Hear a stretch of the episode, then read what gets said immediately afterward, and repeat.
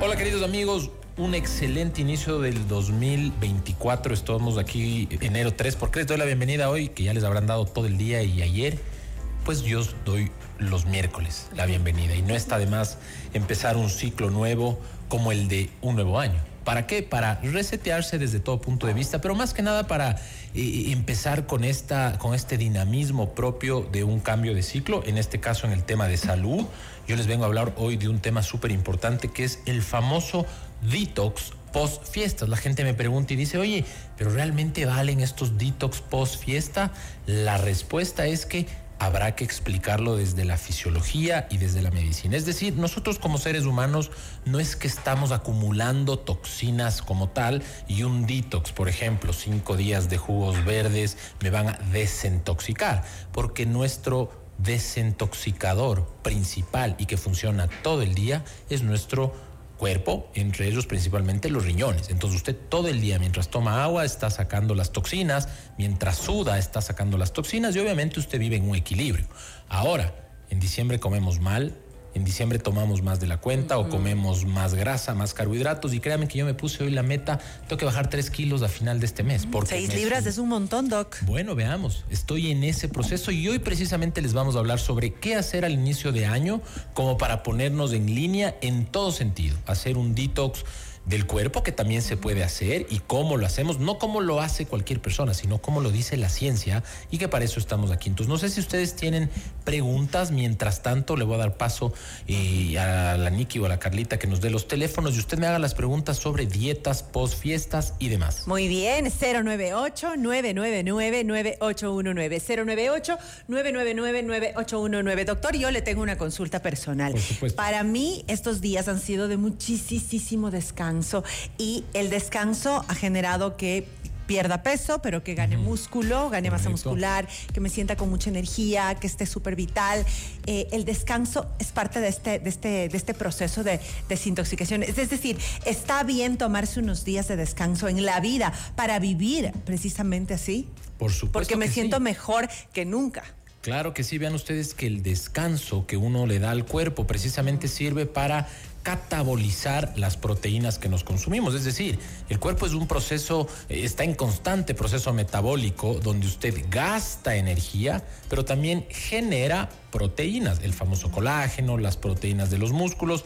Pero en este equilibrio, si usted come mal, trabaja mucho, tiene mucho estrés, seguramente no le da tiempo al cuerpo para que se regenere en un proceso normal y por eso es obvio que nosotros podríamos envejecer más rápido si nos comparamos con aquellos pobladores que ya hablamos de este tema de las zonas azules, que no necesariamente es gente millonaria, es gente que tiene calidad de vida tiempo para disfrutar, tiempo para una siesta, pero también tiempo para trabajar, tener objetivos en la vida y demás, ¿no es cierto, Carla? Tenemos preguntas ya de nuestros amigos oyentes de este Vitan y dice, ¿qué tips pueden ayudarnos a mantener el equilibrio y controlar esos antojos que se generan después de las fiestas. Claro, porque tal vez ya te queda la costumbre del almuerzo y después del almuerzo el postre y luego cena, ¿me entiendes? Y entonces venimos de un ritmo de caramelos. Exacto, entonces venimos el recalentado y el recalentado y el recalentado y entonces venimos de un ritmo en donde definitivamente la comida, los dulces, el licor también están presentes. ¿Cómo equilibrarlo, Estevitán? Bueno, lo más importante, todo mundo tiene que entender que los hábitos, sean buenos o malos, son hábitos. Es decir, nos habituamos a esa eh, o dicha característica, comer en exceso, comer mucho carbohidrato y demás. Créanme que este es un tema digno de, de, yo no sé, de, de los debates filosóficos más grandes. Sentarte en una mesa y decir, tengo hambre, me muero de hambre, pero no puedo comer porque estoy obviamente en un proceso de dieta. Entonces esa limitación es muy complicada. ¿Cuál es la recomendación en general? Lo primero es que uno tiene que tratar de saber cuántas calorías necesita tu cuerpo en general. Es decir, si es que eres el Chito Vera, necesitarás 6000 calorías al día. Entonces, ellos, los deportistas de élite, se podrán comer tranquilamente un pollo broster todos los días porque queman la misma cantidad de calorías. Ahora, si es que usted es oficinista, usted tal vez es madre o padre de familia, usted no logra trotar todos los días, irse al gimnasio todos los días y hace muy poco ejercicio, su demanda de calorías es menor, a pesar de que cerebralmente necesitamos obviamente consumir energía, usted deberá limitar su ingesta. A ver, aquí es una cosa súper sencilla, es del ahorro y el gasto, es del activo y el pasivo. Justo ahora hablaba eh, en el programa mm, anterior, la Gaby Galarra hablaba sobre los activos, los pasivos, sobre cómo generar recursos. Pues créanme ustedes y piensen en nuestro cuerpo como un banco. Pero el banco, lamentablemente, el banco de depósito de grasa es lo que guarda las reservas y no son monetarias, sino son reservas de grasa. Entonces, si usted come de más y no gasta, su cuenta bancaria aumenta. En este caso, aumentan sus depósitos de grasa.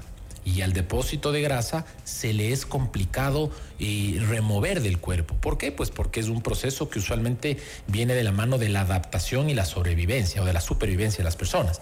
Entonces, a pesar de que ustedes no lo crean, hoy he revisado la literatura científica sobre el poder que pueden llegar a tener las dietas detox, los famosos o las famosas eh, soluciones que podrían tal vez la gente pensar que le van a desintoxicar, los famosos fármacos que la gente puede tomar y sentir que se va a desintoxicar después de tomarse una o dos pastillas y realmente la evidencia es nula, o escasa.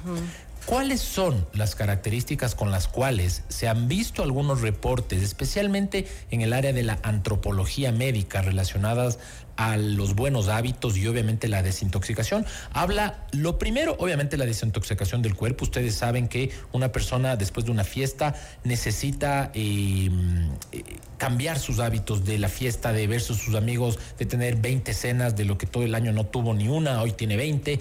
Entonces, eh, la ingesta calórica aumenta. Según el journal este de Human Nutrition and Dietetics, o Dietetics, perdón, dice que después de estas semanas de fiesta hay que incorporar de manera más abundante los antioxidantes que están en las bayas, en, los, eh, en las nueces, puede también ayudar el mantenerse más hidratado que de costumbre. Es decir, nuevamente les, les, les, les voy a dar un tip súper claro y no me malentiendan, pero cuando una, una persona se va al baño, la primera orina de la mañana es muy concentrada y tiene un olor característico, pues que como médico nosotros lo sabemos reconocer. ¿Por qué se concentra la orina? Porque usted está dormido, entre comillas, 6 a 8 horas y en ese momento, pues obviamente el cuerpo sigue funcionando, pero como no ha orinado, se concentra la orina.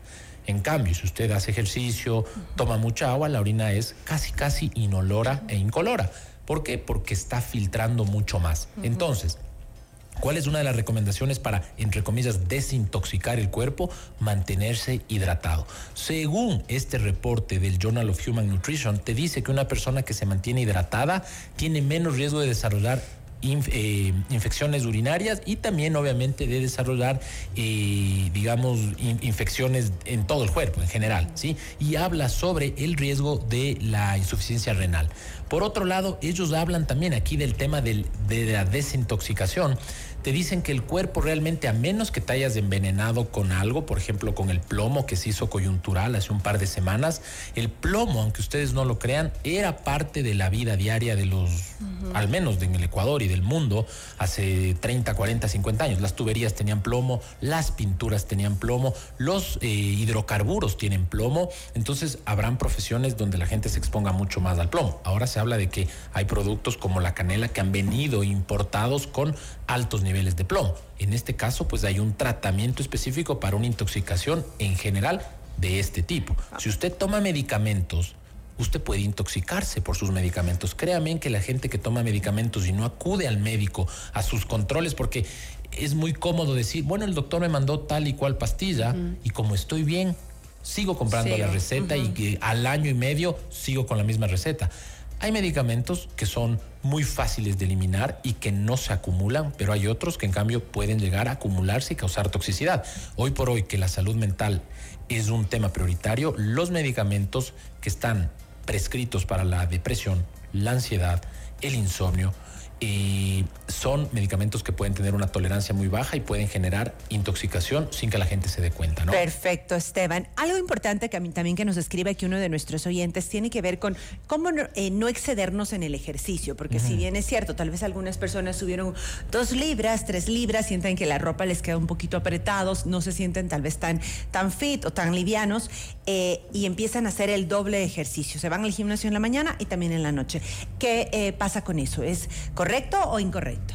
A ver, ven ustedes que, claro, desde el punto de vista, nuevamente, yo me voy al ser humano básico, no al ser humano que tiene que sobrevivir. El ejercicio como tal no era un mecanismo de supervivencia hace 3.000 años, o peor aún, hace 20.000 años, porque la gente era en general fit, porque básicamente no existía la obesidad como la gente tenía que ir a cazar su alimento, hacía ejercicio per se.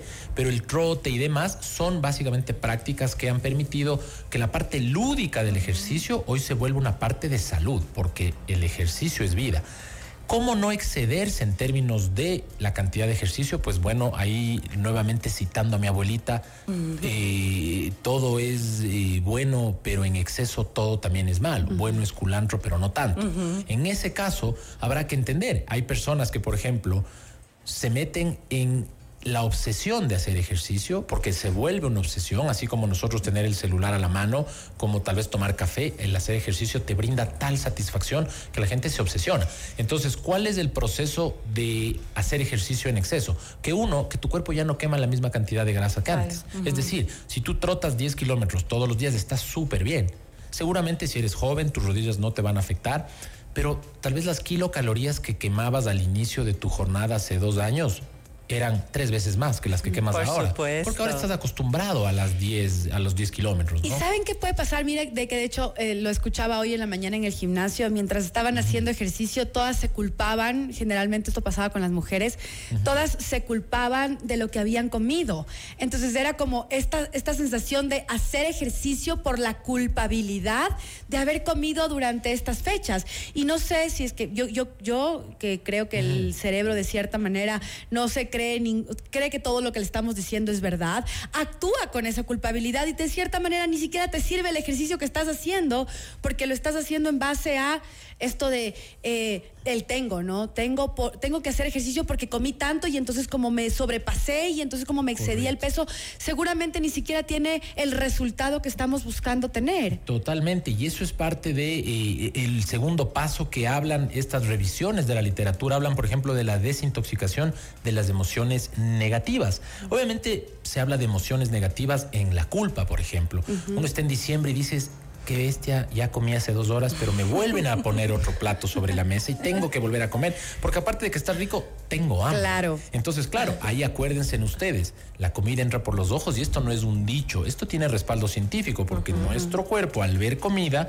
empieza a salivar y empieza a generar todos los procesos metabólicos y, hormonales que te dan hambre. Entonces, ahora estas personas que tienen culpa, lo que tienen que hacer es decir, mira, yo soy enemigo de la culpa, entre comillas. Tú lo que haces, deja de culparte y aprende. Entonces, claro, si aprendiste porque en diciembre comiste mucho, un mes de excesos, que es muy fácil, pues en enero limítate un poco, el cuerpo puede limitarse y créanme que hay varias técnicas para bajar esos kilos de más. Yo les voy, desde el día de ayer, ayer me pesé 80 kilos. ¿Cuánto subiste? Subí tres. Tres, kilos, es un montón. Kilos, tres kilos de relleno, pavo y pan. Y, todo y vino. y vino. Voy a bajar tres kilos hasta el final de enero, pues veamos. Espero que sí. ¿Cuáles son las técnicas que la literatura recomienda? Ojo que esta es una recomendación para personas sanas y mayores de edad tampoco incluye las personas mayores de 65 años. Es decir, de los 19 años a los 64 usted puede en general aplicar las recomendaciones que le voy a dar. Uno, obviamente hacer mucho más ejercicio del que usted normalmente hacía. Es decir, si es que usted no estaba haciendo ejercicio todo diciembre, tiene que empezar a hacer lo que sea. La gente te recomienda, uno, empieza a hacer ejercicio. Ah, no, es que yo no, nunca he hecho ejercicio. O no tengo tiempo. Vaya y salga a darse una vuelta a la tienda. Ese es ejercicio. Lo que ahora yo empecé a hacer, estuve en un edificio y tenía que subir cuatro pisos y claro, aplasté el botón del ascensor, pero dije, no, voy a aprovechar estos cuatro pisos en mi sedentarismo de persona que trabaja, entre comillas, sentado y voy a subir a pie las gradas. Suba las gradas de su edificio. Si usted vive en el piso 15, pues ya es mucho más difícil, pero si vive en el piso 3 o en el piso 4, trate de en ese tiempo de subir. La gente te recomienda, y según el journal este de Sports Science, te dice que cualquier ejercicio es bueno. Es decir, cinco minutos es mejor que nada. Si es que usted en su vida sedentaria lo único que hacía era levantarse a la refri o a ver televisión. Ahora levántese, vaya al patio, dése cuatro vueltas y haga el jardín. o, si es que tiene jardín, o si no, riegue sus plantas, o si no, póngase a barrer el corredor. Cualquier cosa ayuda. Siempre hay que hacer. Siempre hay que hacer. En este proceso de perder calorías y tratar de no consumir tantas, te hablan también de la reducción de las porciones. Otro error de las personas, las porciones son muy grandes. ¿Por qué? Porque estamos acostumbrados a los platos muy grandes. ¿Cuál es la recomendación en enero? Cambie de plato. Es decir, si usted tiene, no sé cuál es el nombre técnico del plato, pero el platillo, el que se usa para el postre, este que no es el plato de las tazas. El más pequeño. El medianito, uh así, ¿no es cierto? El plato mediano, sírvase ahí su segundo. Sírvase su segundo en un plato mediano, porque el volumen del plato no le va a dar para el volcán de arroz que usualmente usted estaba acostumbrado a comer. Segunda recomendación, o tercera o cuarto, la que estemos. Cambiar los carbohidratos por proteínas magras en general, hablo yo en una dieta de omnívoro, no me voy a meter en lo que es veganismo ni vegetarianismo, pero en general una dieta omnívora que tiene que tener mucho más proteínas. Evite el frito, evite la panadura y opte la mezcla de carbohidratos. cocido al vapor, ¿no es cierto? Y las verduras, y si es que usted toma jugo, aquí no me maten por favor, porque sé que el ecuatoriano casi casi tiene el pan y el jugo al mismo nivel el jugo, aunque ustedes no lo crean, es azúcar pura. Y la gente dice, no, pero es preferible que tú eh, te tomes un jugo natural a que te tomes, por ejemplo, una bebida que tenga edulcorante de estos que son polvos, que tienen sabor y que es agua. Y la respuesta es que no. El jugo puede llegar a tener, si usted tiene en un vaso de 250 ml, al menos cuatro o cinco cucharas grandes de solo azúcar. Ustedes dirán, pero yo no le puse azúcar al jugo. La, fruta, la fructosa es glucosa. Esteban, pero por ejemplo, la limonada, porque hay que también considerar que muchas personas no pueden eh, tomar agua, no les gusta el sabor del agua pura. Una limonada sería una muy buena opción y no tiene la, eh, eh, misma... Una, limonada sin azúcar. Ahora, si es que eres un Esteban Ortiz que no se puede tomar una limonada amarga, yo le añado edulcorante. Pero nuevamente ahí voy que el jugo de limón tiene azúcar.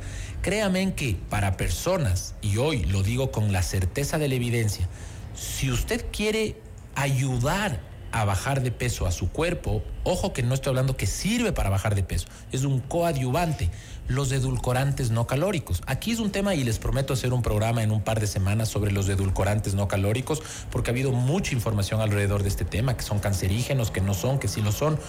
Es una gran opción, porque usted puede tomarse, por ejemplo, un jugo y ya no le añades azúcar, sino le añades un edulcorante no calórico el edulcorante no calórico no añade calorías en lo absoluto. Entonces, en vez de comerte 2.500 calorías en una sentada, te estás comiendo solo 2.000. En esta lucha constante de ahorrar o gastar energía, pues vas a gastar con más facilidad. Entonces esa es la otra opción, cambiar la dieta, cambiar eh, los hábitos. Y la otra, y que aquí podemos hablar después de esta pregunta que la Niki va a hacer sobre la desintoxicación del hábito y el hogar, porque el hogar puede llegar a ser un lugar que te obligue a, mantener tus hábitos anteriores. Qué interesante eso. Mira, Esteban, entonces antes de que nos cuentes de ese punto, acá nos llega una pregunta acerca de el ayuno, porque muchas personas que se que hicieron ayuno en el 2023 mantuvieron el ayuno intermitente, el famoso fasting, toda esta época y no subieron de peso. Así es. entonces, si les funcionó, pueden seguirlo haciendo. Y, y esa es la siguiente recomendación. Estamos hablando hoy para la gente que está por ahí conectada y que nos está haciendo preguntas sobre la desintoxicación post fiestas. Una de las recomendaciones, nuevamente, para personas de 18 a 64 años es el ayuno intermitente. Si usted no tiene problemas de salud, usted es una persona... ¿Cómo cuáles, por ejemplo? Por ejemplo, diabetes, que usted tenga gastritis, que usted tenga, que seas un niño, que tengas, por ejemplo, eh, anemia. Este tipo de personas no pueden entrar en una dieta de ayuno intermitente así porque sí. Pero el resto de nosotros, entre comillas, donde me incluyo, el ayuno intermitente es una gran ayuda para esta lucha constante. Por ejemplo, hoy yo no desayuné. Mi última comida fue pues el día de ayer en la noche y hoy no desayuné y mi primera comida del día fue hoy a la tal vez una y media de la tarde. Este ayuno intermitente, y se llama intermitente porque rompes el ayuno ocho horas del día, te sirve para ingerir uno menos calorías, pero dos, para darle una señal a la grasa que está depositada en tu cuerpo a que tiene que movilizarse, porque la fuente de energía más disponible que tenemos, es decir, nuestra reserva energética, son los gorditos, entre comillas, es la grasa. Y la grasa es útil para sobrevivir. Véanse ustedes hace 5.000 años en un invierno muy loco, la gente no comía lo que nosotros podemos seguir comiendo ahora, sino que comía muchísimo menos. ¿De dónde sobrevivían? De las reservas de grasa. Y la grasa te da energía. Entonces, si usted hace ayuno no come 12 o 16 horas y después rompe el ayuno y se cuida durante esa fase de comer, usted va a bajar de peso porque va a tener una carga negativa de ingesta de energía. Cuando haces el ayuno intermitente, ¿se puede tomar café, té, agua o no es válido tomar nada? Se puede tomar agua, todo lo que ustedes quieran, a menos que tengan hipertensión, porque nuevamente yo estoy enemigo de la gente que recomienda a cualquier persona ocho vasitos de agua al día. Si usted es hipertenso y le recomiendan ocho vasitos de agua al día, su presión arterial va a subir, pero por los cielos. Entonces, cada recomendación va a la gente, entre comillas, normal. Dos, el café es excelente para bajar de peso porque te añade muy poquísimas calorías. Obviamente no le añade azúcar. Si le gusta el café y si tiene gastritis, tampoco se tome sin en ayunas. Si porque tiene gastritis, tampoco es depende de cada caso, depende de cada caso. Estas son generalidades, ¿no? Pero, por ejemplo, en mi caso, en mi ayuno yo tomo café todo el día. Eso me quita un poco la ansiedad. Y me lleno también, porque la hinchazón, entre comillas, mecánica del estómago por meterle agua, te corta el deseo de comer, ¿no? Mira, mencionaste algo importante, la ansiedad. Y acá dice, buenas tardes, una consulta para el doctor Esteban Ortiz.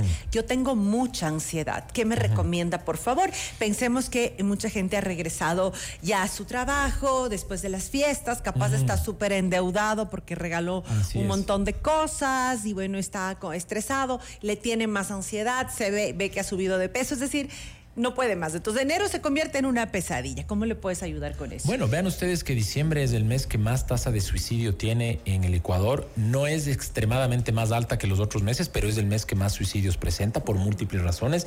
Y obviamente en enero todo mundo, primero que es un mes un poquito más lento desde lo económico, desde lo financiero a nivel nacional, entonces la gente puede tener ansiedad. Uno, si usted tiene ansiedad, primero no dude en buscar ayuda. Eso es lo primero. Segundo, en este caso de tener ansiedad, usted sí tiene que tener una dieta específica para una persona con ansiedad.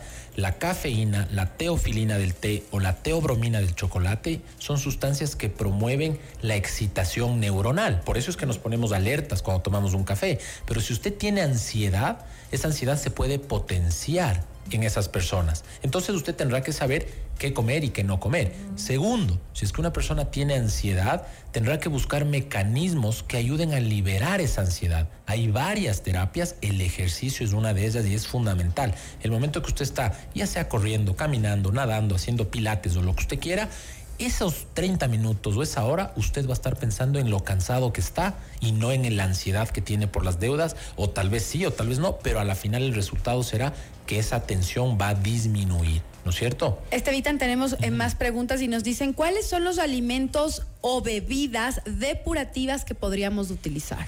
A ver, nuevamente ahí en general se habla de los antioxidantes. Acuérdense ustedes que eh, la oxidación es un proceso normal de los cuerpos que son aeróbicos. Aeróbicos significan los que necesitamos oxígeno para sobrevivir. Por eso es que a usted se le oxidan los metales. No es que se oxidó el metal. El aire con el oxígeno oxida ese metal. En nuestro cuerpo nosotros oxidamos también ciertos productos metabólicos y el óxido, que tampoco usted no se imagine tener los huesos oxidados como un metal, ¿no? Pero el óxido que está dentro del proceso metabólico sí se asocia al envejecimiento temprano, a la muerte prematura y a múltiples enfermedades. ¿Qué es lo que nosotros podemos hacer? Los famosos antioxidantes. ¿Cuáles son los antioxidantes principales? Pues ustedes conocen, vitaminas, minerales, frutas, alimentos de hoja verde y demás. Obviamente si usted consume estos alimentos, usted va a tener un equilibrio homeostático entre el óxido normal y los antioxidantes. Ese es un mecanismo básicamente natural que no necesita prescripción médica, los antioxidantes. El hecho de respirar conscientemente, sacar el aire y exhalar también sirve para pues obviamente darle oxigenación al cuerpo y esa oxigenación al cuerpo a través de procesos metabólicos complejos hace pues que el, CO2 que está en nuestro cuerpo también salga más fácil y nuestros tejidos estén mejor oxigenados, ¿no? perfecto. ¿Qué pasaría con los niños? Los niños ya como para ir cerrando, si subieron un poquito de peso, si empezaron en la época de vacaciones a comer muchas golosinas y ahora llegan a otro, de nuevo al colegio con el mismo régimen de siempre y les cuesta un poquito.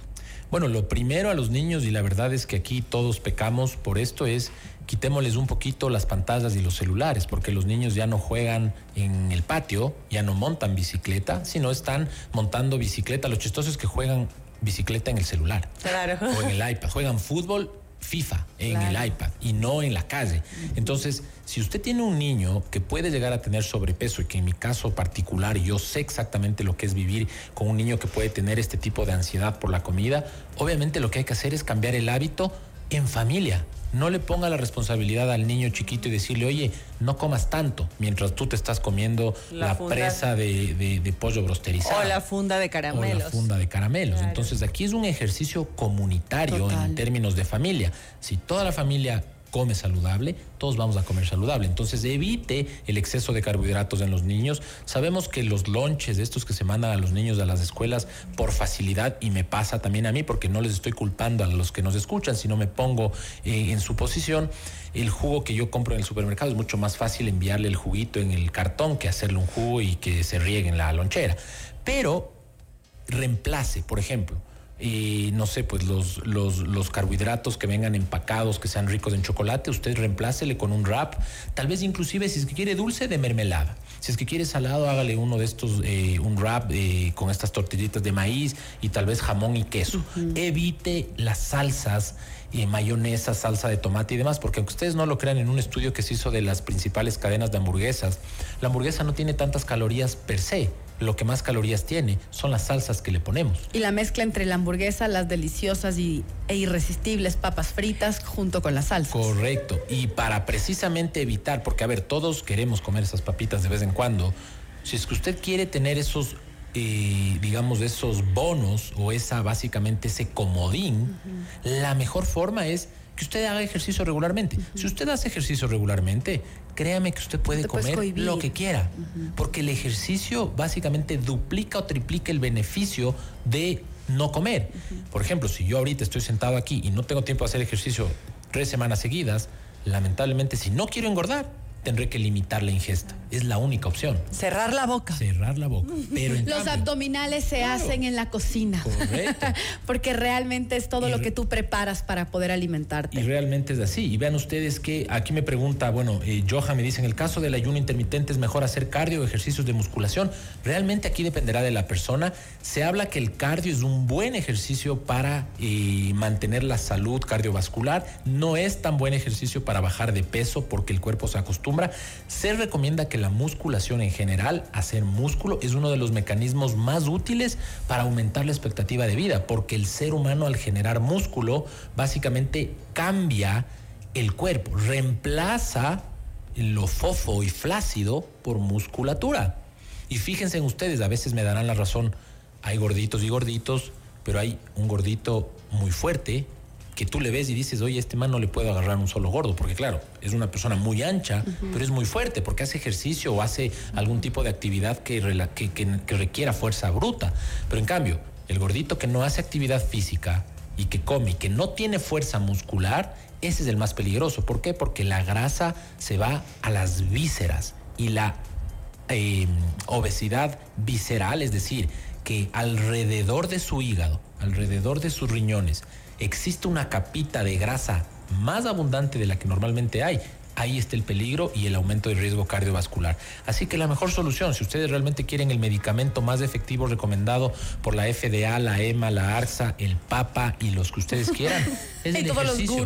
el ejercicio diario si usted 7 mil pasos al día, que no es mucho 7 mil pasos al día, usted va a vivir 7 años más. Muy bien. Si es que usted Haga yoga, pilates. Lo que quiera, lo que quiere. Si usted tiene 80 años, no es excusa, pida ayuda, consígase un andador y si no tiene andador en su silla de ruedas, vaya de arriba abajo, de arriba abajo, o más bien dicho, de lado a lado en el corredor, no vaya de arriba abajo, sino de lado a lado en su casa para tratar de hacer cualquier tipo de ejercicio. Mm. Y finalmente las personas que realmente tengan limitación en la movilidad, cualquier tipo de ejercicio, inclusive mental, ayuda a quemar calorías. Así que usted, si quiere vivir los 111 años que hemos dicho aquí que vamos a vivir, haga ejercicio, coma saludable, no se limite si es que hace ejercicio y viva tranquilamente y vive en paz, porque parte de este detox emocional era el hecho de sacar todos los malos pensamientos, porque aunque ustedes no lo crean. El estrés, Esteban, el estrés. El estrés. Se habla que el 40% de las enfermedades de las consultas externas a nivel de los Estados Unidos son somáticas. ¿Qué quiere decir esto? Han somatizado el proceso mental de estrés y de deterioro emocional hacia afecciones el corporales. estrés pasa factura. Entonces, hay gente que tiene múltiples eh, problemas de salud, le haces un escaneo completo, todos los exámenes de sangre, no encuentras nada.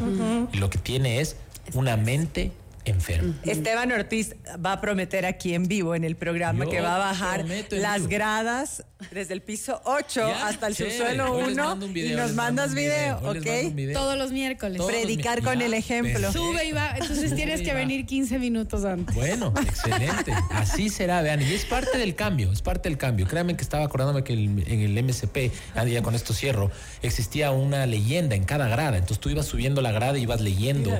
Ibas leyendo hasta que llegabas al piso y te decía, sigue, ya llegas, dale, tú avanzas. Créanme que ese poquito de ejercicio es muchísimo mejor que no hacer Tal nada. cual. Así que usted ya sabe, si quiere vivir mucho más, haga ejercicio, coma más saludable, sea feliz. Y este no se amargue, no envidie. No envidie, sea feliz y obviamente quiera los suyos porque el capital social, tener la gente que nos rodea, también es fundamental para tener una buena salud.